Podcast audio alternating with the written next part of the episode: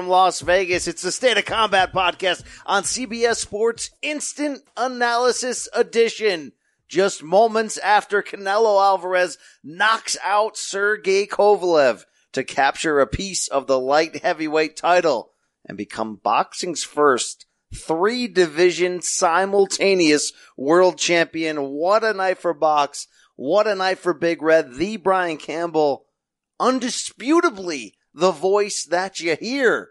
Wow, what a weekend in Las Vegas. We're going to break things down on this card, break down what happened, where they go next, all that big stuff. You know, it was supposed to be your boy BC and Big Red, not Canelo. He did his thing in the ring. Big Red, Rafe Bugs, Rafe Bartholomew in Detroit. Is he game though? Is he game right now? I'll never pack. I won't jack. I'll be there till I can't breathe. Or is he a jacker? Unbelievable. He's a jacker. He will not be joining us right now. We do love us some Rafe Bugs. Bronze bomber, you game. A jacker? He's a jacker. Um, Mikey Mormile, the producer, stepping up and putting the big boy headphones on. Mikey, this is, um, CBS Sports podcast producer extraordinaire. Um, this is very ballsy of you, Mikey, to join us. Got to give Mikey the Ball Sack of the Year award. Uh, but welcome. You were ringside along with me in Las Vegas. Uh, a wild night, a crazy night. On delaying the broadcast. We'll get to that. But for your first pay per view ish boxing match, or first boxing spectacular in person ever, you get the feels. That was awesome. When when the um, the Mexican crowd erupted as Canelo came out, uh that was incredible. The arena was going nuts for him, and I haven't felt something like that in a while. So yeah, it hit me in the field. Yeah, Me- Mex- This was a an odd fight week. I've been to many Canelo fight weeks in Las Vegas. This one really didn't pick up until late, and by late I mean basically the main event on fight night. After that long ninety minute wait, and they did shell- sell out for Canelo and show out, if you will. And uh, wow, we're gonna get into that. I want to remind everybody that uh, if you did not catch all the bonus audio we gave you this week from Podcast Row, from Radio Row in Las Vegas, please check out our interview specials, bonus pods on Thursday and Friday of this past week. Yeah, we talk about who will win Canelo Kovalev a fight, you already know, but plenty of great stuff in there. You want to hear Larry Merchant tell great boxing stories, you're going to want to hear that. Bernard Hopkins changing lives, you want to hear that stuff. All right, Mikey Mormile, let's get into this fight. But let's do that after we pause for a quick word from our friends and sponsors. Yes. Dig it. This is Tony Kornheiser's show. I'm Tony. You expected someone else? So, what exactly is the show about? Hmm, I don't know. It's a sports show nominally. Football's over, but we're finally at a point where things matter in college basketball, and baseball season is on deck. Greatest three words in the English language pitchers and catchers. We have some of the best voices come on and explain what matters or what makes an upset, like Ryan does. Nine over eight. No, that's not an upset. No, yeah, it is, Bob. And if you're lucky, I might just tell you about my search for discounted sleep pants or my worries about what my dog just ate. Listen on the Odyssey app or wherever you get your podcasts. When you have sports mixed with your pop culture, along with humor and celebrity interviews, your earbuds are enjoying The Rich Eisen Show. Dan Orlovsky, are you still a Jayden Daniels is the best quarterback available in the draft guy? I think the three things that make it stand out for me are number one, I think his ball placement versus man coverage is the best in the draft. Every quarterback in the NFL is accurate. He's got the best on tape. Number two, most transferable stuff to the NFL. And then I think the third thing is pocket peace. Search for The Rich Eisen Show on YouTube or wherever you listen.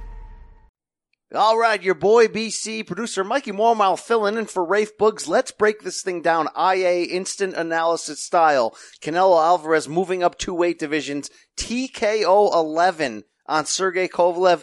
Mike, this was a really, really interesting fight in the end. We had built up the drama all week, talking to everybody about this fight and saying, what would happen the moment middleweight champion Canelo Alvarez feels that stiff, quick, hard jab from Sergey Kovalev feels the punch of not just a legitimate light heavyweight, but we're talking about one of the greatest finishers in this modern era in Sergey Kovalev. Crazy enough, Mike, that narrative never really took over the fight and took place. What we saw instead was Kovalev the boxer and Canelo the stalker, the puncher.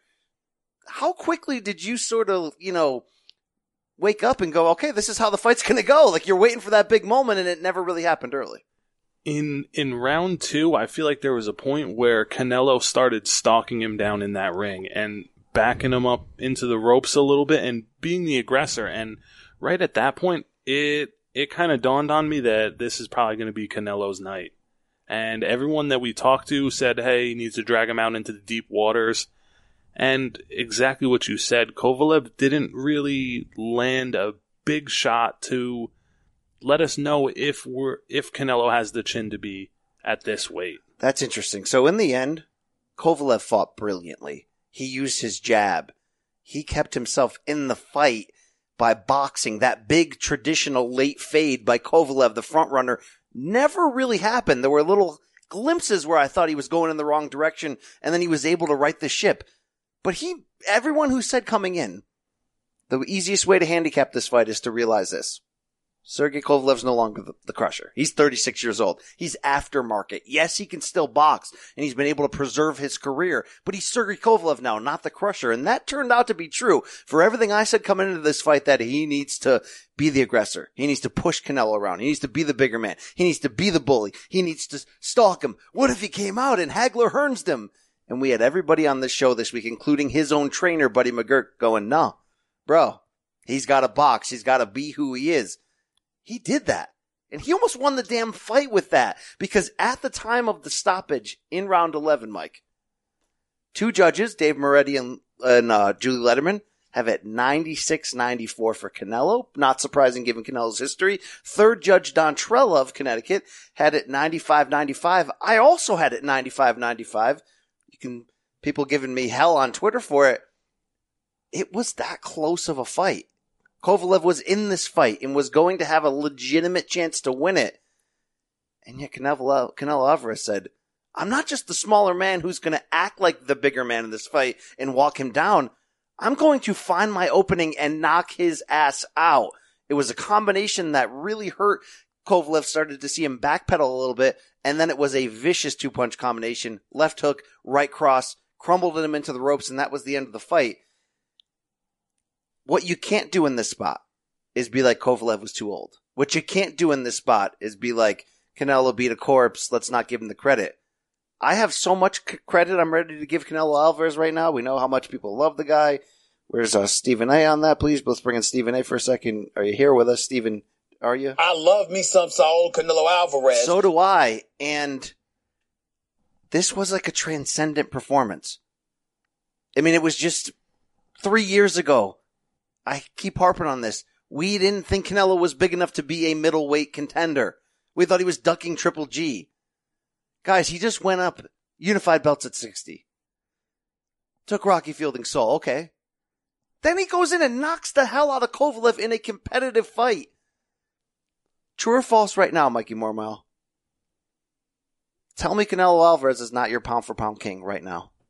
He put on a performance tonight, BC. I when I first realized that I was coming out here, I was immediately immediately with my amateur boxing knowledge, I was immediately like, well, I'm going to put some money on Kovalev. He is massive compared to Canelo. And like I said, when I saw Canelo walking him down in that second in that second third round and starting to change the tide and I I realized it was going to be a uh, pretty easy Canelo win. And it didn't look that way on the scorecards. Like you said, I had it in, uh, I had it 97 95, I believe, uh, Canelo at the time of the knockout. So he really impressed me with what he did, and I don't think it's possible after what he did tonight to not have him as number one. And this and is a crazy era in pound for pound. Sorry to interrupt you, where the first time I can ever remember where you have five to six fighters with a legitimate ass claim. Normally it's like, okay, Floyd's number one, Maybe you can make an argument for Pacquiao or Andre Ward, but it's 75% Floyd. Now you've got like five or six guys. You get Lomachenko, Crawford, Spence, Inoue, Usyk. I mean, you got people that have a argument and Canelo was just like, top this. I mean, can I tell you Canelo's last 12 months? You ready for this? Give it to me, BC. Comes off of the controversial win over Triple G in the, in the rematch, but people thought I look, I scored for Triple G, but, but a lot of people thought if you're going to score one of those two fights for Canelo, you do the rematch. He walked Triple G down. He was the bigger man.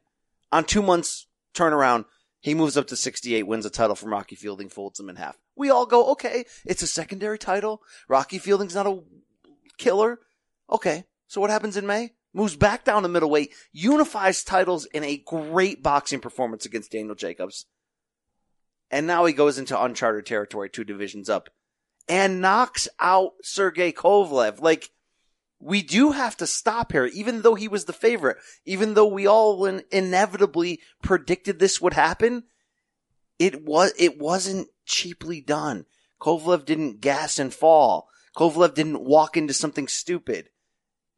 I mean, at that time of that stoppage, I mentioned two or three judges had it slightly for Canelo. How many people on Twitter had it for Kovalev? Many. How many? Where's? Can we bring in Richard? Richard Dwyer? Where are you, Richard? Hi, it's Dwyer. The week of the fight. Richard, how many guys on Twitter had it for Kovalev at the time of the stoppage? Many guys. Many guys. Many guys. I mean, you need guys when you want to settle a debate like this. Where's Triple G? You got a lot of guys to the point that there's guys on Twitter in my mentions, Mikey, who are killing me over my scorecard because of the first three rounds. So I want to settle this because people are telling me to kill myself and my children.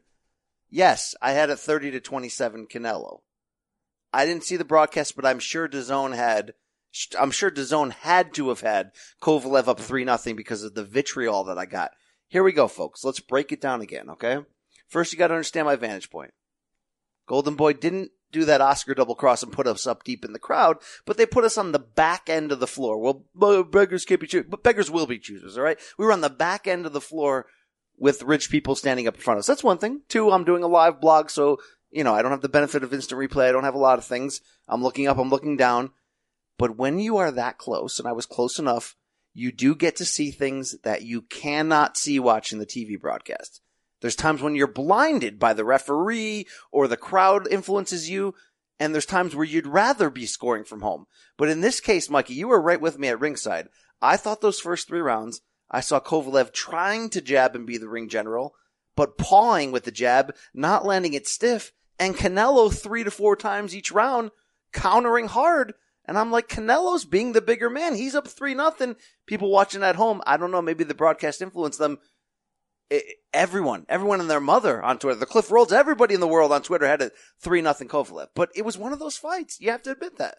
He he he wasn't landing um his hard jabs like he landed against Ward, which dropped Ward. He wasn't landing those. They were more of a short jab and kind of keeping it out there and trying to slip it through Canelo's gloves during that point. And I I'm with you, BC. I had Canelo up two to one going into that fourth round. So I It's what you preferred. It was the classic sort of debate of volume guy, which turned out to be Kovalev. And he really wasn't letting his right hand go, something we just talked about. We never really saw Kovalev commit and sit down. What he did commit to is I'm going to jab all night and had rounds where he had success. But every round you're going, did I like the four counter shots from Canelo and the body shots? Because he was smartly putting the money in the bank early. Or did I like Kovalev's ring generalship? There were moments that I did. I'm going to give Canelo this credit. Do you remember round eight? Canelo was circling away. I thought he was, I thought he was gassed. I thought he was ready to, what's that term that we should say in boxing when a guy, you know, has had energy in the jug but poured it all out? You know what I mean? You know where I'm going with this? I'm trying to think of the right word, BC. I mean, let's bring in Floyd. How would you describe that? Let him shoot his load, Oh, God. and then down the stretch, do what we do best. I thought he was going to, I, I thought he might even do more than just shoot it. Where's Tevin Farmer? One thing that he did wrong tonight was he, he just oh, he just threw he threw his load. He he basically threw. I thought he threw his load, and then Canelo comes out that next round and walks Kovalev down and lands big shots. What an interesting technical fight! When I really thought maybe it would be Canelo who had early success. Maybe Kovalev would go, "I can't box with this guy. I've got a punch."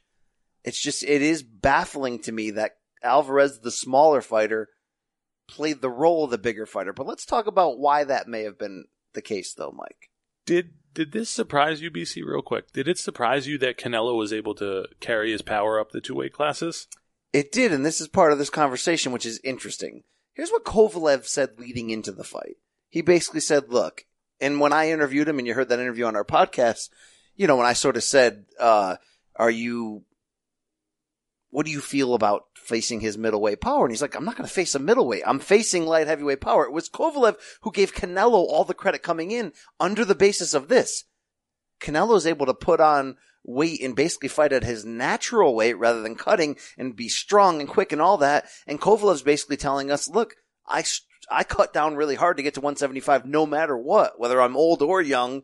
Kovalev's always been in that, that tweener area between light heavyweight and cruiserweight where it's not smart to go up to cruiser. So he's got to kill himself. So he said from the beginning, I'm going to be a diminished fighter against Canelo, who's coming in on like, you know, eating what he wants, you know, whatever. So was I surprised Canelo carried everything? No, because I'm starting to realize that Canelo is not just, you know, we, okay, we say this is the Canelo era. I say that. So I obviously understand that Canelo is an all-time great, but he's really, really, really showing you that he's an all-time great now. So I'm not surprised, but uh, if I step back from that argument, Am I surprised that Canelo, the unified middleweight champion, just walked down Sergey Kovalev and was the bigger puncher? Yeah, I'm pretty damn surprised. So here's part of why that may had to be. One, because Kovalev always has a hard cut to 75. We saw him on the scale on Friday, had to strip down to his, to his, uh, package, needed, needed an extra second to fart in the wind off the side and get himself back down to 175.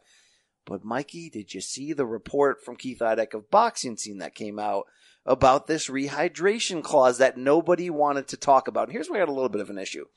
We spent so long in the build up through columns, podcasts saying, Canelo, you are the man. You are more man than us.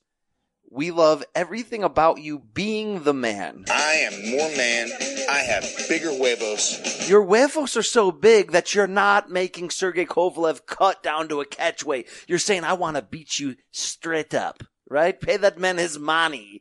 A chick, chick, chick all night long. Alligator blood. Teddy KGB, shout out.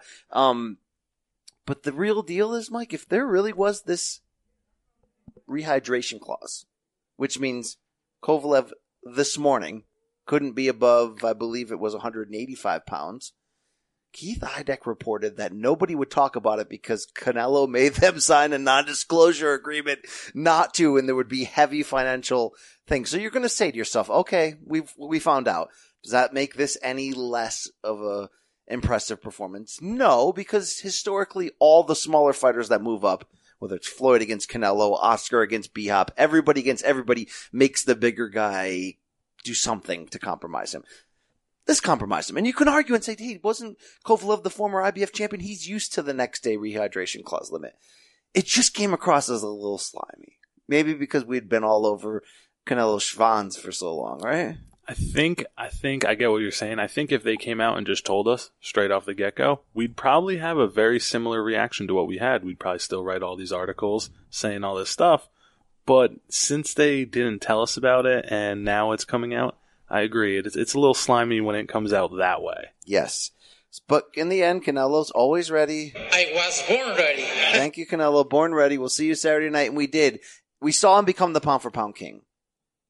And by the way, hold, press pause. We're going to have this DAZN debate in a second. Do not forget that. Um, this was damn impressive, however you want to slice it. And I think what made this performance more impressive was that we do have to pour one out for Sergey Kovalev because he didn't he didn't fall victim to all the things we said coming in, right? We said he's going to get folded up by body shots. He didn't. We said he's going to gas. He didn't necessarily. Like overall, he gassed. And Canelo said afterwards, look, that was my plan. I was going to kind of go slow the first few rounds and really wait. And I think what happened was I think Canelo was surprised by Kovalev in the mid rounds, how much he was able to box and keep him at length. And even though Canelo was landing big counter shots, Mike, did you ever see Kovalev in trouble until round 11? No. Or bothered? He took a step back maybe, but he was never Canelo, bothered. Canelo was landing some big body shots in those uh, middle rounds from basically two through nine, or through where he took the break, and those were some big shots. And Kovalev didn't really flinch. So I So he got the best of Kovalev, right? He got the best of this version of Kovalev. So we cannot take anything away from Big Red there. No, definitely not taking anything away from Canelo. He came in there and he brought it tonight.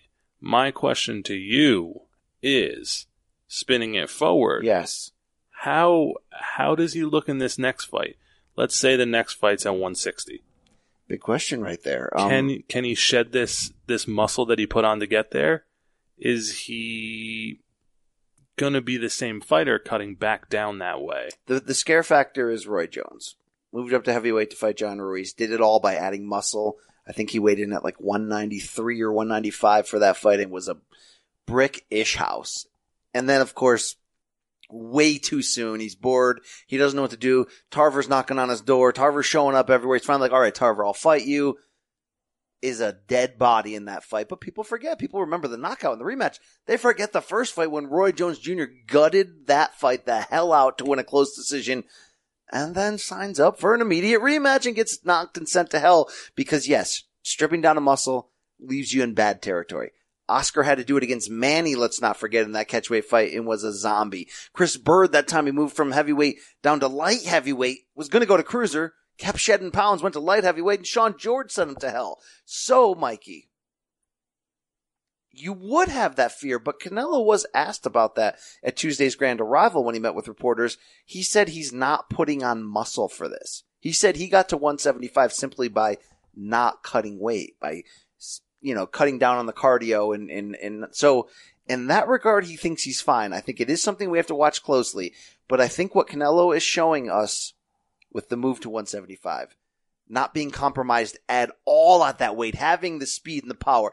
And I know, look, I don't want to be the guy who who cheers Sosa McGwire and and acts like everything's fine. Okay, uh, the the the the athletes are going to beat the testers in you know most times most times okay? So we have to have an asterisk for everything. Manny pacquiao at 40 winning we have to have an asterisk. He beat freaking unbeaten keith thurman okay? Juan manuel marquez pumping up with back knee and knocking pacquiao to hell at age 40 yep probably not cool either. I'm not accusing anyone but you understand the situation right now right? Where's where's angel? Angel where are you? Come on let me let me let me find this guy really quick. He understands this game. He understands what i'm trying to talk about if only he knows where he is on the soundboard. All right, then. What a waste of time on this show. We did. Dope. We've been doing doping from the beginning. yes, we've been doing doping from the beginning. By the way, I heard Evander Holy. Did you see? Did you listen to Evander Holyfield's interview with Joe Rogan? It was like a, in the past six months on the Joe Rogan podcast. Listen to the podcast. You'll have to refresh my memory a little. Okay, it was on great. It was a great interview. Evander is a is a you know they just talked about his history with Tyson, all that stuff. But there's this moment, and now you have to remember. Okay, Holyfield's son, we'll talk about in a second. Evan Holyfield had his pro debut. Evan Fields was that name that they found on like that steroid list in the '90s that traced back to Holyfield's house with the same address and phone number. So people think that was his steroid pseudo name and never got proven true, but that was the rumor. And if you look back at Holyfield being that jacked and some of the things uh, you would understand that maybe maybe he did that. So in that Joe Rogan interview, Joe's like, "Man, you were ahead of the game on building up your body and all this stuff, and you had so much heart. How did you do it?" Do you know what his answer was?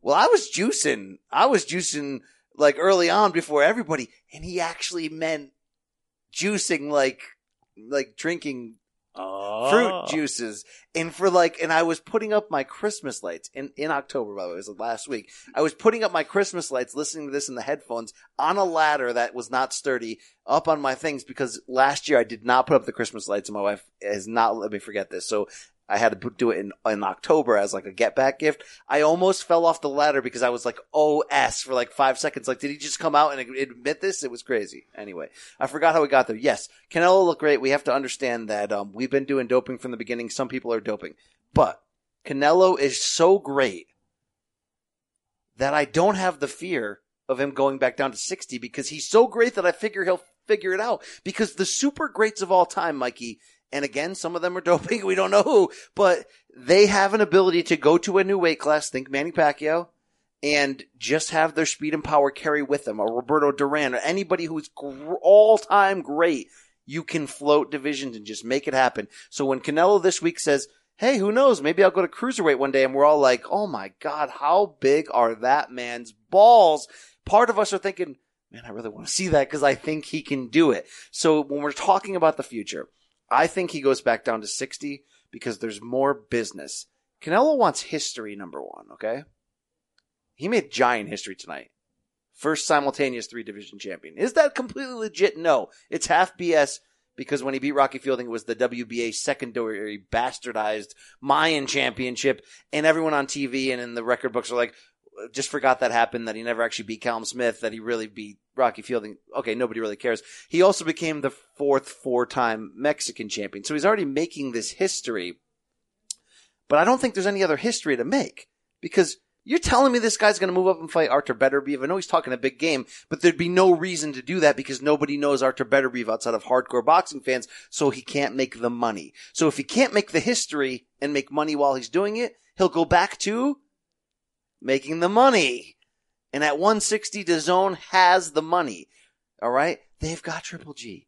They've got Demetrius Andrade with a title. They've got, you know, Danny Jacobs. I know he moved up, but they got Chavez lingering when he's not ducking out on Vada test. They got people there. What I'm saying is they got names. He can make it. He was asked after the fight by Chris Mannix at DAZN, would you fight Triple G again? He gave the same standard answer he's been giving, which is, I have nothing to prove. I fought him for 24 rounds. I beat him. But if the people want it, it's business. I will do that. So to answer your question completely long winded, Mike, I think he goes back down to 60. I think there's business there, but I think he's going to try to find another white whale to go after that will motivate him. Okay, so Brian Campbell is the matchmaker making Canelo Alvarez's next match. Who are you setting him up with? All right, I'm gonna I'm gonna have to take a mea culpa here and go back on something. Rafe Bugs, who normally sits in this chair, Rafe Bartholomew from was like, you know what? What if Canelo beats Kovalev and then fights Andre Ward at 175? And I lambasted him, and I was like, dude, Canelo would never do that because Ward's still got something. What is he? 35? He's still got something and he's got skills. He's not a limited puncher like Kovalev, even though guess what? Kovalev didn't fight like a limited puncher tonight. He fought like a boxer and it was great. And I just said, no, man, you know, like there's not a lot to prove there. Ward's not a big money mover, but Ward is one of the best of this modern era, retired undefeated as pound for pound king. I actually think we might see that without, without like, because Ward's only going to come back for something massive but also a fight that he thinks he can win. And with Canelo being that small, even though he just proved that he could take a light heavyweight's punch and knocked out one of the biggest light heavyweight punchers of all time, I think Ward looks at that as having a size advantage. And he probably knows he's going to have a speed disadvantage, but he can offset that with timing. And he probably thinks because Andre Ward can fight every style, Andre Ward probably thinks he can bully Canelo. So he would do it. And if you're Canelo, right? You're thinking, okay, there's no, no history I can make title wise unless I go to cruiser. So why don't I fight? Why don't I give the first L to one of the best of this modern era? Because you know what the all time greats do? They cannot live with themselves knowing that there may be someone out there who's better than them. It's the reason why we got so mad during the Mayweather era. Yeah, he ended up fighting everybody, but he fought them all on his own times, on his own terms. The real greatest of all time are like, I can't live if you think that there's somebody that's better than me. I must fight him.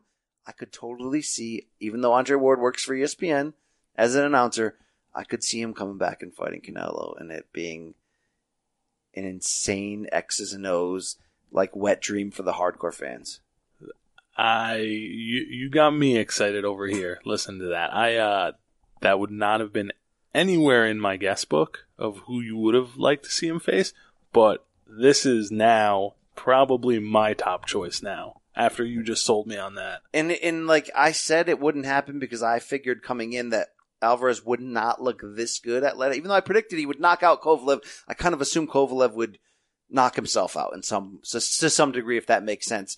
Um, but with Canelo looking this good, yeah, man, that's a fight. That's a fight, dude. That's a freaking great fight.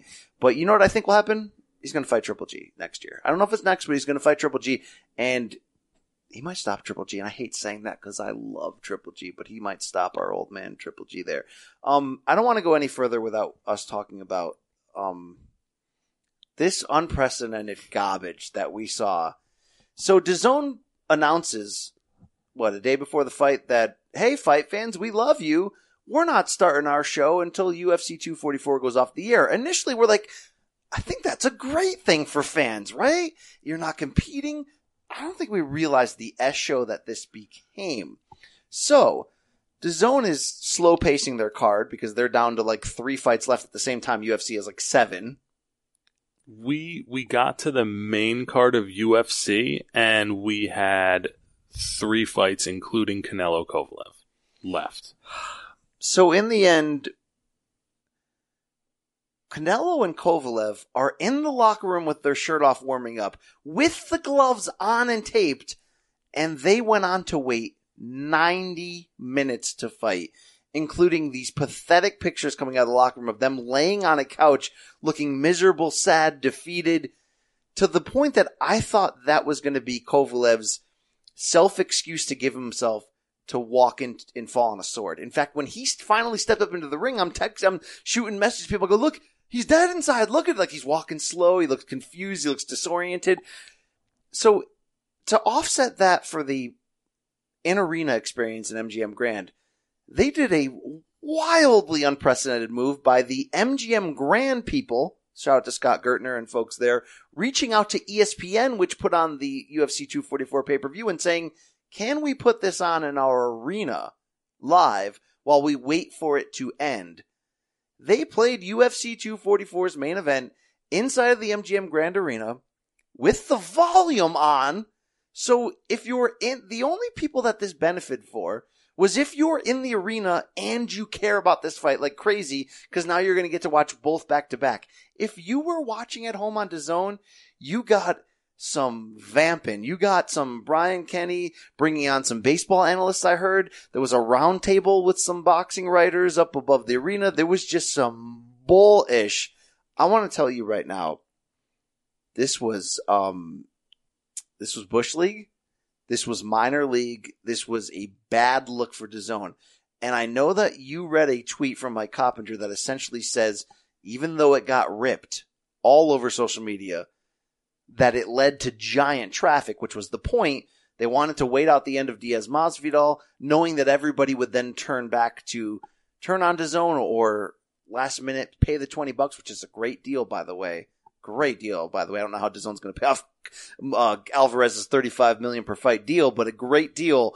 Um, it's a worse look to your optics. Okay, we had Joseph Markovsky, uh, in a colorful interview this week on the pod at DAZN's Northeast, uh, or what is he, the EVP of the North of North America, whatever. And I gave him a little business about them going into business in Saudi Arabia and putting that fight on at a really bad time up against the SEC championship on CBS. But in the end, they're getting so many millions that they just justify it. It's still a bad look. And this was a way worse look. Why? Because you're in this game to compete. Let's not forget that in the last few days, DAZN CEO, James Rushton, the British bloke, said publicly, we're declaring war against the UFC. We have Bellator and we're coming after them. Okay. So people laughed at that comment. And now you're kowtowing blatantly to the UFC. If you're going to compete, do you know what it means? It means you believe your product is better than any other product. So what do you do? You go head to freaking head. It's like when people go, oh, well, you know, I'll give WWE a pass by having the lowest ratings on Raw of all time because they're going up against the presidential debate or they're going up against whatever. Dude, I don't care what you're going up against. You're here to compete and make your, you're here to make people have to come to your broadcast because they hear what's going on. Okay. So that's the foundation. Number two, there's a way to punt without everybody knowing that you're going to punt. You know how you do that? You go, Hey, quick researcher over there. When was the starting time for the last seven UFC pay-per-view main events? And they go, well, it's an average time of 1222. All right, we put Canelo and Kovalev on at 11 p.m. Eastern.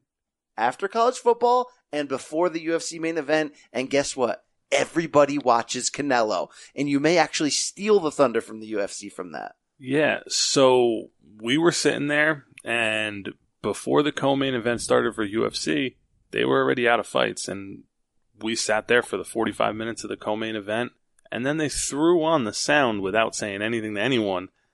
The Rock actually walked out, and the crowd erupted Yes. in stadium. So the Reacting. the MGM Grand crowd erupted because they thought The Rock was inside there with a UFC BMF belt over his shoulder. That was weird. It was it was crazy. So my question is, I I, I don't know. Have you ever seen anything like that? This is been- wildly unprecedented because everyone knows they're competing against each other. I mean, good, look, ESPN had its own boxing card as a way to almost like put another finger in the hole of DAZN and say we're going to try to trick people and make them realize Canelo's not on. You know, oh, it's we have boxing's on ESPN. Is this the Canelo fight? Like you know, like they're doing Yeah. that. Even FS1 had a really crappy PBC card, and you're like, why are people counting counter promoting? But guess what? You did counter promote. Okay, I don't know who had the date first, but UFC and Canelo were going head to head. So you have to give the image that you're competing because you are. And like I said, you can soft punt without people realizing you're punting and you still win because you're going to be finished before that UFC main event happens anyway. And for them to do it this way, which basically says, like, we're going to pause our live broadcast so all of you people can go back and watch our competitor, but don't forget to come back to us when, like, F you, number one. Two, we're East Coast guys. Okay? I've been through it so many times. That main event came on at what what time what time did they get in the ring? Was it almost one? Yeah, it was one o'clock. Eastern time. F that. I've we've done that. Manny Pacquiao fought Jeff Horn that time on ESPN. It didn't come on till like almost two a.m. It's like, what are we doing here? So that needs to be a major change in general. I'm been through it so often with the we're not going to compete against football. We're not going to compete against football. You can still time it where you go on after football, but this whole idea of going on at 1 a.m. it optically was really, really bad for DAZN. And I don't care what the uptick is in numbers. If I'm Canelo Alvarez, and it's a big week for Canelo Alvarez, uh, taking out the, uh, the, uh, Saul Dong and just hitting people with it and saying, um, no, golden boy, I'm the reason you have all this money. We know about the athletic story. You heard everybody on our podcast talking about it. Bernard Hopkins giving us amazing quotes about Canelo, all that stuff. You have 35 million reasons to be pissed off, Canelo. The fact that you carry the stick into zone. Okay. Where is, uh, where is Dwyer? Can we bring in Dwyer on that? Because, you know, let me tell you about Danny. Danny has a stick. Okay. Canelo has a bigger stick. Okay. Canelo's waving that stick around. If you're Canelo Alvarez tonight, let's actually break this down. Okay. You're the face of DAZN. AJ lost. He got knocked out. You're the face of DAZN. You're making 35 million guaranteed. You have a 365 million dollar deal. You're the biggest star in the sport globally. And somebody has to be the messenger to come knock on your door and say, Canelo, I know your gloves are on. Your hand wraps are completed. You are warming up. But bro, sit back on that couch for 90 minutes while our competitor 3,000 miles away in a different sport on a different channel finishes up. Never, ever, ever, ever. So here's the deal. People are like, how stupid is DAZN and Canelo for competing against UFC in the first place? Because you decide to have this fight, that means you're competing. So compete. If I'm Canelo, I am having a heck of a meeting coming up with DAZN where I'm saying, I don't care what you're paying for me. You know, you don't do that. You don't do that to Saul. They straight up slapped him in the face. I mean, if you just look at if you look at MMA with Jon Jones, all those incidents, they did anything to get their cash cow, their big massive star to be able to fight, to be comfortable, to do whatever it is in their ability to make him succeed and be that star that the company needs and continue to push the fold and grow the company, the sport. They did none of that.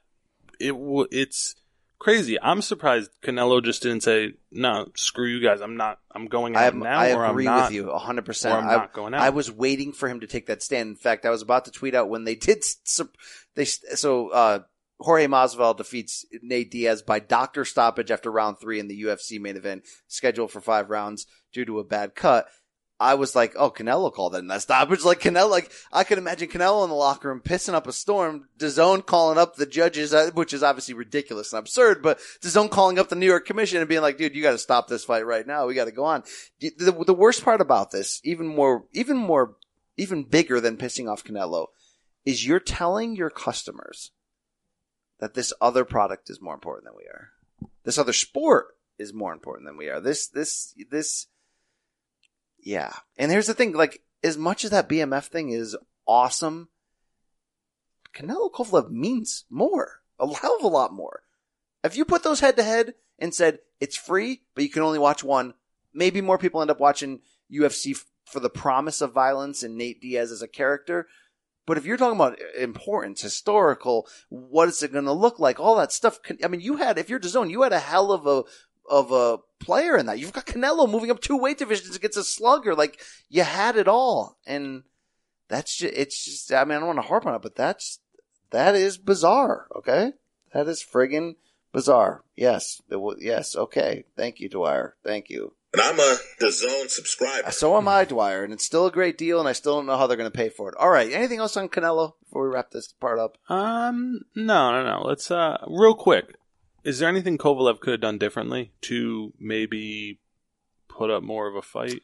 Yeah, I want to say he he could have and should have let his right hand go more, his moneymaker, his big, you know, because look, inevitably when you're fighting Canelo, you know you're probably going to get screwed on the cards. We say this so matter of fact, but it's freaking true. You know you're probably going to get screwed on the cards by, uh, usually by a man, but sometimes by a woman.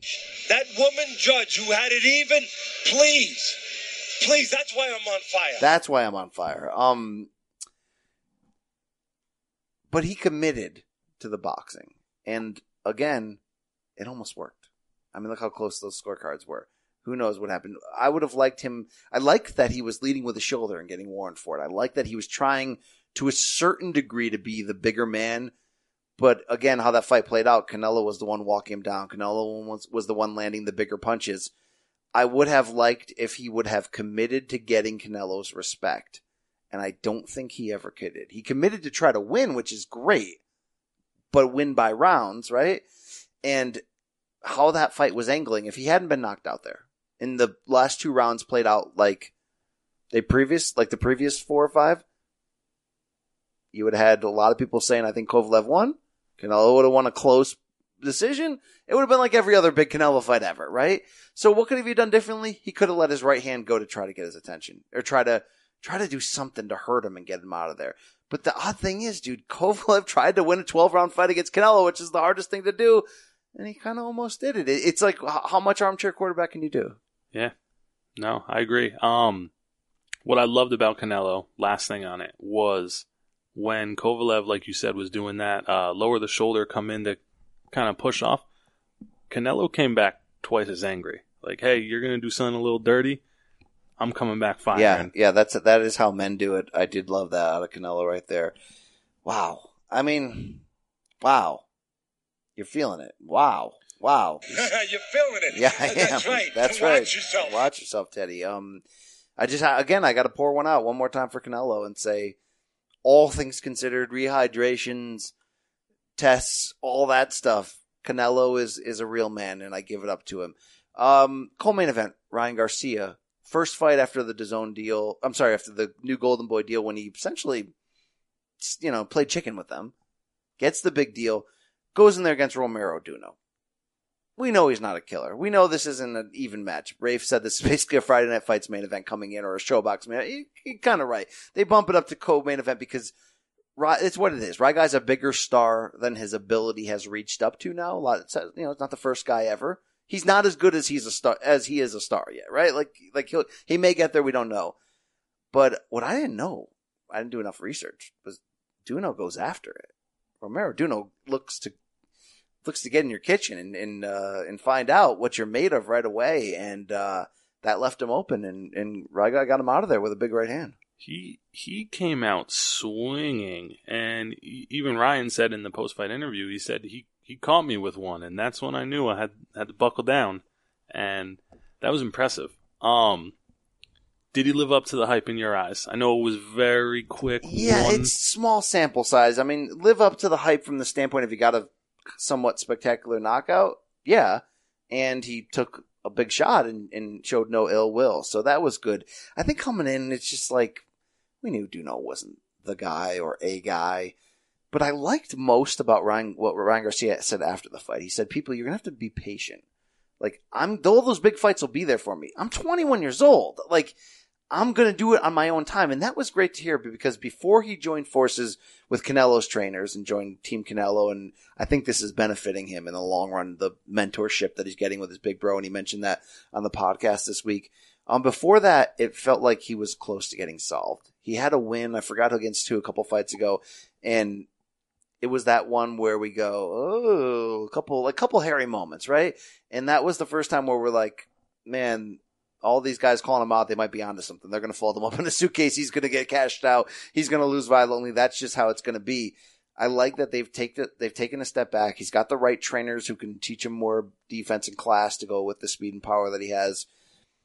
He's on a good path. He's on a good path right now. So I think all, all in all, it was a win. And I will say this: that crowd popped for him.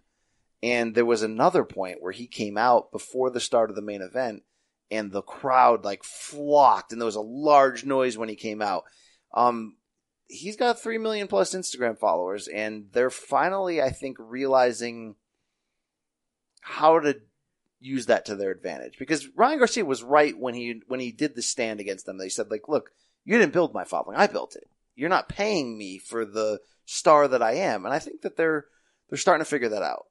The the following, the Twitter following, the Instagram following, that's one of the few things that athletes still have in in their bag that they can use as a negotiate yeah. negotiating power.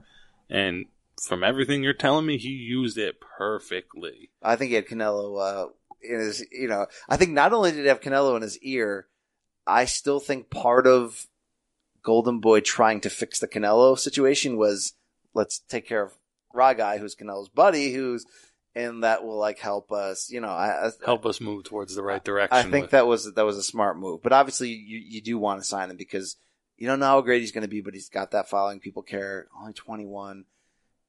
I'm cheering for him. I'm cheering for him in the end. You know, like he's cringy at times, and at other times I'm like, I don't think he's the real. I don't know if he'll get there. He's not the real now, but he's got the right team. It looked great against Duno, and uh, that was it, man.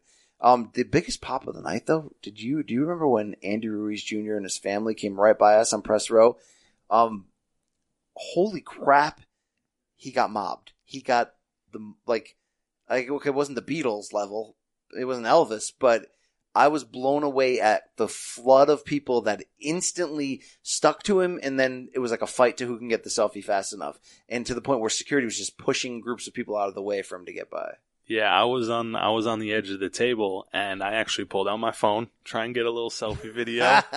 By the time I pulled up Instagram, there were four or five people in front of him, four or five people to each side of him and behind him, and security just pushing them through. You just see a bunch of random shirts, arms, legs, whatever it is in my video. No Andy Ruiz though, but the crowd popped. They have embraced, you know, Team Mexico as a fan base has embraced him as their, you know, rightfully so, by the way. But uh he's looking thin. It's going to be interesting. This, uh I mean, that's the thing about DAZN. I can hate on them. They got Slogan Paul crap that I care about. We had KSI. We interviewed him. We're going to get that video out there on YouTube for people to check out. It was very interesting. And they, it's fight season. They got this Ruiz Joshua rematch that is going to stop traffic on December 7th. Can't wait to, to figure that out. Dwyer knows a lot about, um, those type of fights ultimately. Dwyer, are you, where are you? Are you still here, Dwyer? All right. Thank you. Folks, this is the kind of fight that's going to stop traffic. Thanks. Thanks, Rich. Thanks. Guys like this run red lights. Yes. Right? They're up on your face. They're throwing combinations. Okay, Rich. Rich, do we have enough, uh, car references on this podcast or do you think we can find another one? All right. Oh, it was a Volkswagen against a Ferrari, and the guy driving the Volkswagen was a bad driver. Okay, thank you. Uh, so yeah, that's Ryan Garcia moving on. We did see Young Holy, Evan Holyfield in his pro debut. Unfortunately, it was an awful stoppage by, uh, Robert Hoyle, former embattled judge who's now refereeing in Vegas. Um, basically, Evan Holyfield at junior middleweight went in there for a pro debut against, I have a fight with some, some white guy. I have a fight uh, with a, a Thailand guy. with some honky and um and he just lit him up for 15 seconds, knocked him down. Unfortunately, no count. Hoyle jumps in. The the dude's not even dead. Like it was just a bad stoppage. But he looked he looked the real. I mean, it's gonna be a long time till we know if Evan Holyfield's a thing.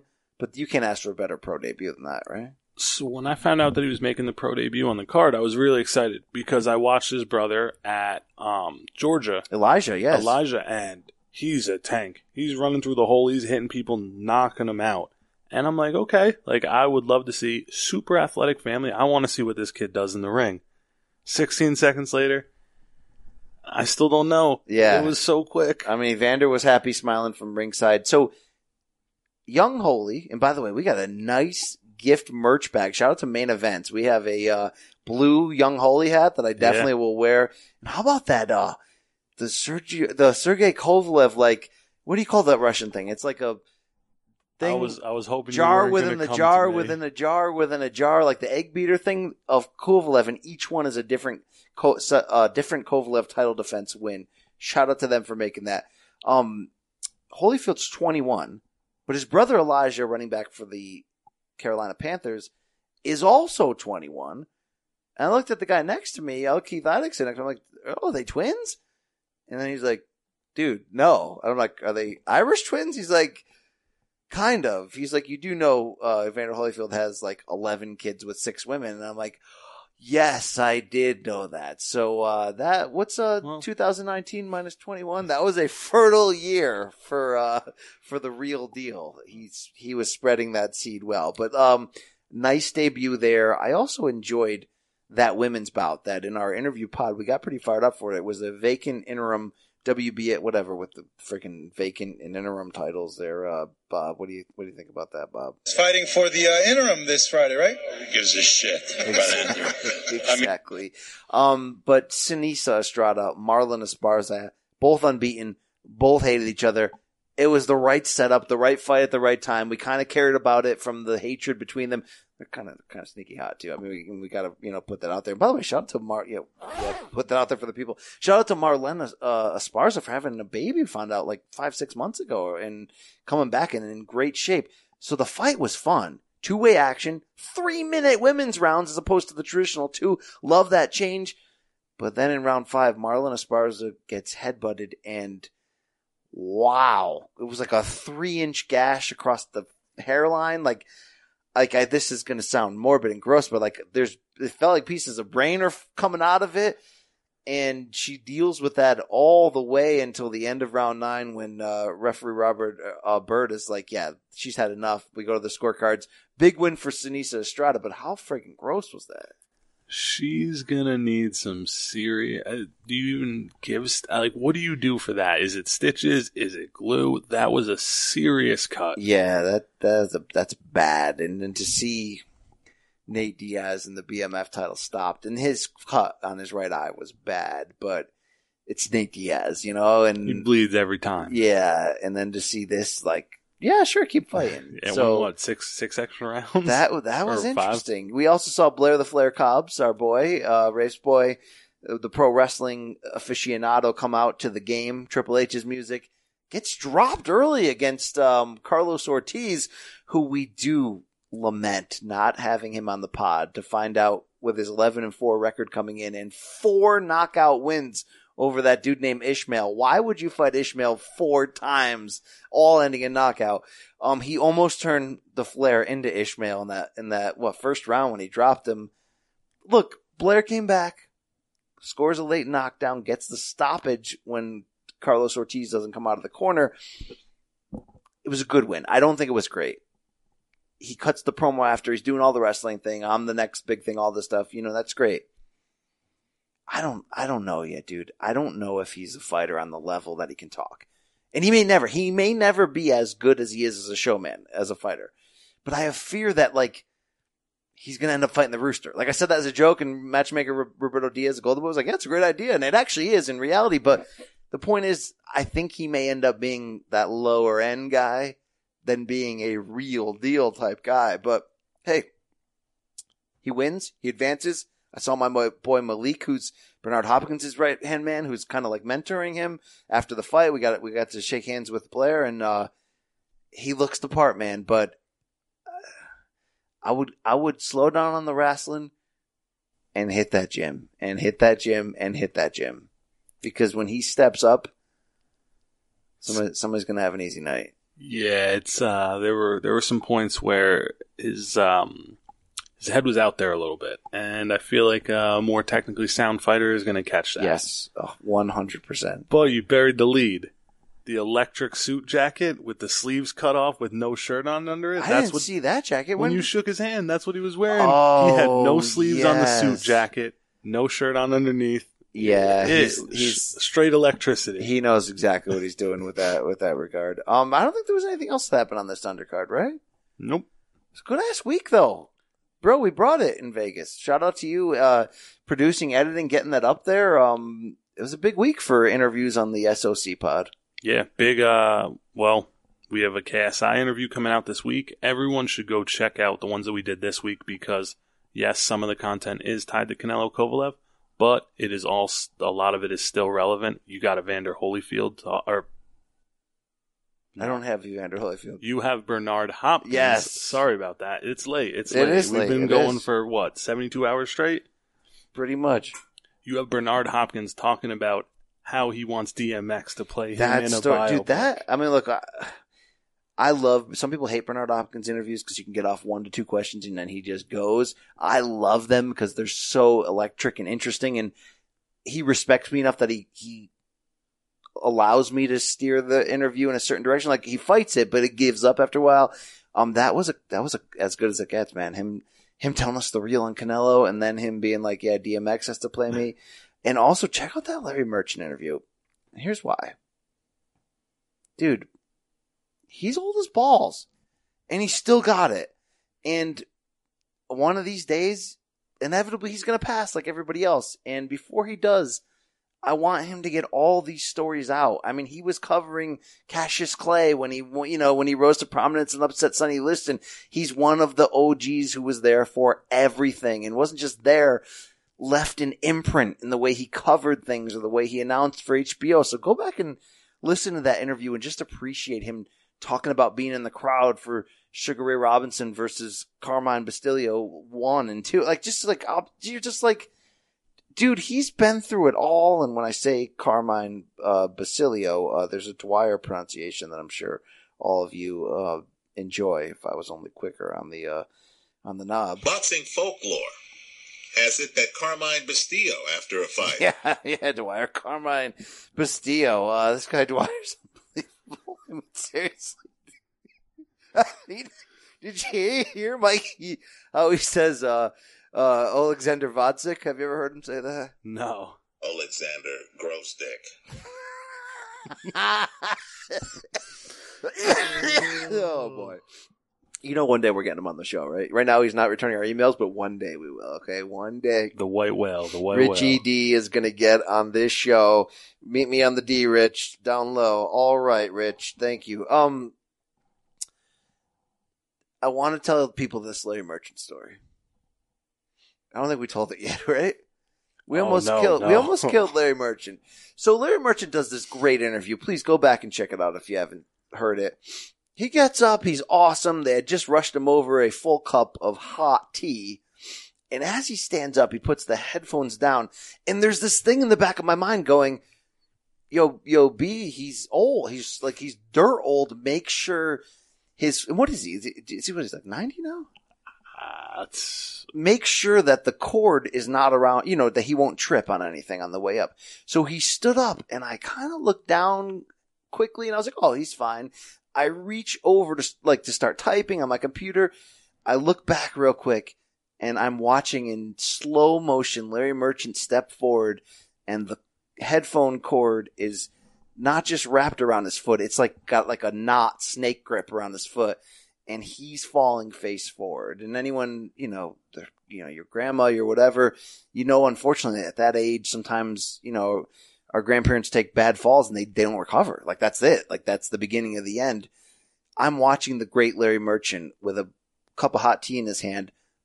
Like you watched it. He's about to fall face forward on the ground in front of like 200 people and time stops and people are like, Oh, Oh, it's one of those moments. And somehow Larry the Great puts his like left foot out and like squats and catches himself and doesn't fall and does not spill the cup, the, the tea except for a little bit on his hand that's like scalding hot. And he's like embarrassed and I rush over and I'm untying the thing from his ankle. Dude, that should have ended really bad and it would have been my fault. And there would have been a lot of people watching that and it, it that everything about that would have been really bad. as that was happening, I pulled up my LinkedIn and I was looking for a new job because Yes. I figured they they were done with the two of us after I, that. I, I like even though like in reality it wouldn't have been my fault. There's no way that that could have happened, and I wouldn't have felt one million percent like I should have done something to prevent that from happening. I hope he didn't hurt himself in stopping that fall, but uh, yeah, he must work out. You know, what? How old did you find his age? 88 years old. Shout that was to- extremely impressive. He's quick feet He's for 88 best, years man. old. I love, I love, rightfully so. We all love Larry Merchant. So shout out to Larry Merchant. Shout out to Canelo. Shout out to the Irish crew, the uh, 80K crew. Alex Godinez, our fan of the year last year on the State of Combat Boxing podcast. Quality bloke. All the bros, right? James Bagg Jr., all the people that listen to our pods all the damn time that yearn for the death of wrestling pods and the death of that other sports pod. UFC are a bunch of skinhead white guys watching people in the ring who are also look like skinhead white guys. all the people that wait for those skinhead white guy pods to pass through to get the box. This was your week. for boxing pods. You checked it out. You got a piece of it. Look, pro wrestling's not for everybody. I understand the MMA not for everybody. Everybody, everybody's different. I don't want to watch two grown men with panties on. Wrestling. I mean, I'm from the hood. I, we don't, we don't play that. Yeah, that's how gangster Bernard is. Some people don't play that, but you play box, okay? You play our box. You play inside of our box. If you opened our box, there would be a D in the box, okay? That's the gift to you that we try to keep on giving, okay? Thank you. Shout out to the Irish crew, Alex Godinez. Shout out to Omaha. Shout out to Omaha, Nebraska. Uh, shout out to you, Mikey Mormile, for making this podcast happen this week. Okay, Rafe Bug's jacked, but we love that that mofo, right? I was I was looking forward to hearing his theme music. Every He's- time I'm editing a podcast and I hear it, it just gives me a little extra boost for I the love beginning that of the song. pod. I love Rafe. Someday somebody will hear that song. They will fire all of us, but that is totally fine. And remember, folks, you're the hardcore. You're the one percent. You're the people that get us and that get this grimy sport. You're not. You're not regular, You are the boxing hardcore. You're not regular fans.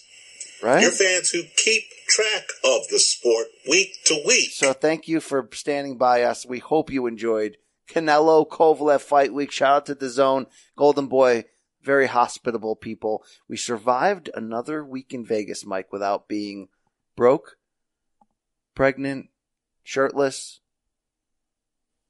I think we did it. I think we did well. Still a couple hours to go, but uh, it's looking good. Hopefully our flights home will be safe and clean. And uh, yeah, Big Red, you know, Big Red is uh, not Rafe Bugs. Big Red, your pound for pound king. And look, let's close with this topic. I mean, how far away is Canelo from from really becoming a true all time great, a a a, upper room true all time great? You know, it- like basically, we're gonna have to have a hard conversation soon and say when will he or has he already eclipsed Julio Cesar Chavez Sr.? Now that's a conversation people don't want to hear.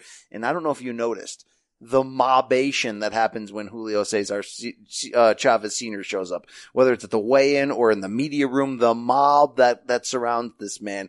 And rightfully so, by the way.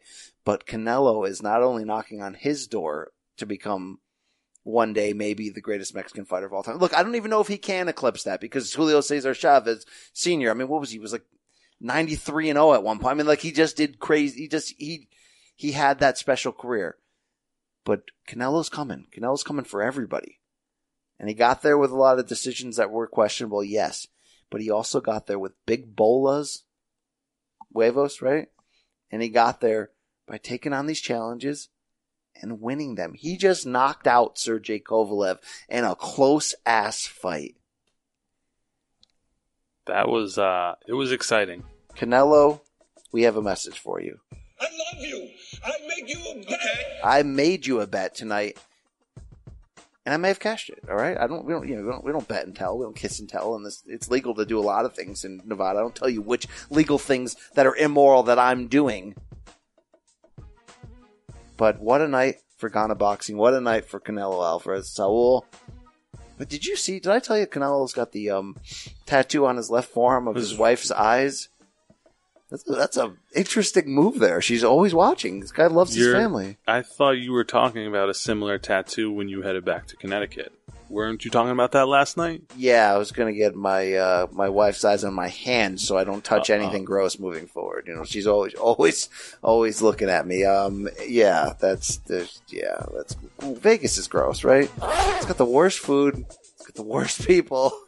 It's just the, the way it can be the worst weather often. Um, they're Vegas. I should stop cursing Vegas so we can get out alive. All right, that's it. The show's over, Mike. The show's over. For Mikey Mormile, it's your boy BC. It's our night. We out.